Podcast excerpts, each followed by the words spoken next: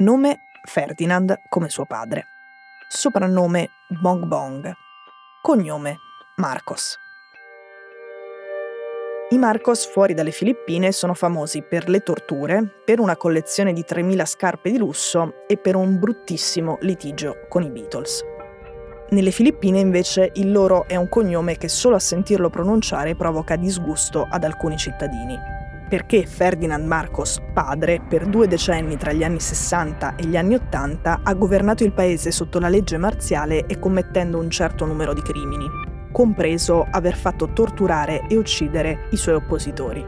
Ed è diventato molto molto ricco rubando alle casse dello Stato. In teoria, questa storia sarebbe finita nel 1986, quando una rivoluzione popolare costringe i Marcos a fuggire e andare in esilio alle Hawaii grazie all'aiuto degli Stati Uniti. Invece non è finita per niente perché Bong Bong Marcos, tra tre mesi, molto, molto probabilmente diventerà il nuovo presidente delle Filippine.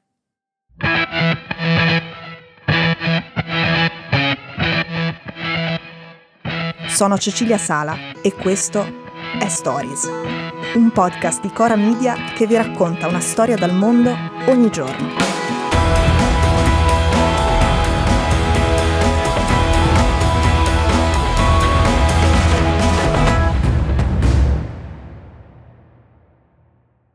Bong Bong Marcos, che i suoi sostenitori chiamano con le iniziali BBM, oggi ha 64 anni ed è in politica da quando ne aveva 23.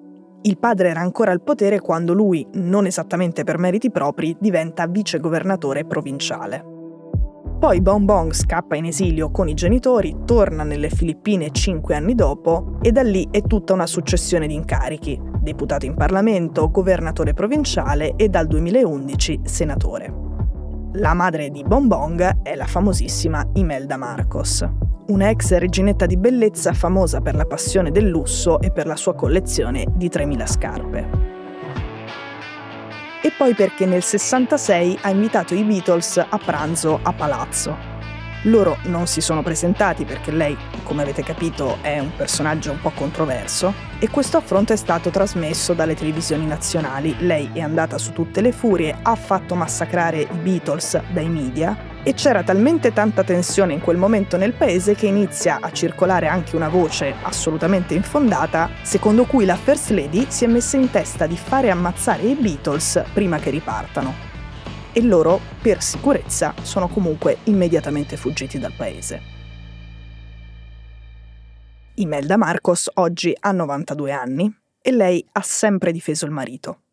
Anche sua figlia maggiore, la sorella di Bonbong, fa politica, anche lei governatrice, deputata, senatrice, ma finora l'esistenza politica dei Marcos nel paese da cui la popolazione li aveva cacciati è sempre stata considerata sì una stranezza, ma una stranezza abbastanza innocua non si pensava che sarebbero potuti tornare al potere e piuttosto che si sarebbero limitati a fare i latifondisti.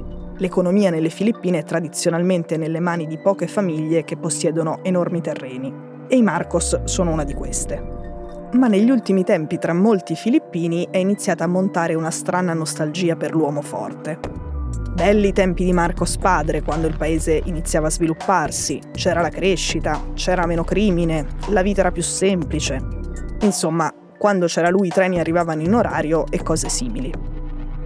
C'entra anche la crisi economica e poi c'è un fatto, oltre la metà degli elettori ha meno di 40 anni, quindi non ha ricordi della repressione, dei 34.000 oppositori torturati e dei 4.000 ammazzati o misteriosamente spariti. Oggi Bong Bong è capace di alimentare con grande successo questa nostalgia e lo fa anche grazie a una massiccia campagna di fake news sui social. Ora che è appena iniziata la campagna elettorale per le presidenziali del 9 maggio, Bong Bong è il super favorito. Ha più di 10 punti percentuali di vantaggio rispetto a tutti gli altri candidati. E come alleata può vantare Sara Duterte, che è la figlia dell'attuale presidente Rodrigo Duterte. È famoso pure lui perché mal sopporta le critiche, per usare un eufemismo, e poi soprattutto per le violentissime politiche securitarie. Duterte è ancora molto popolare nelle Filippine e per questo è un'alleanza preziosa.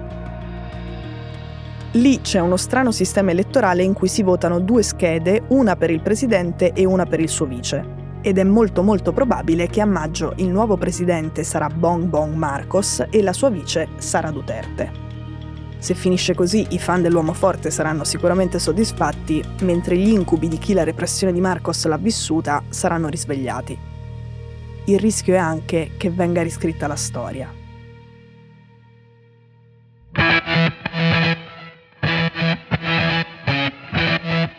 Stories è un podcast di Cecilia Sala prodotto da Cora Media.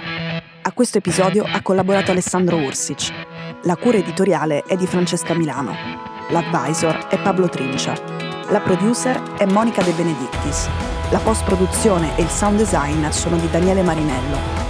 La sigla e la supervisione del suono e della musica sono di Luca Micheli.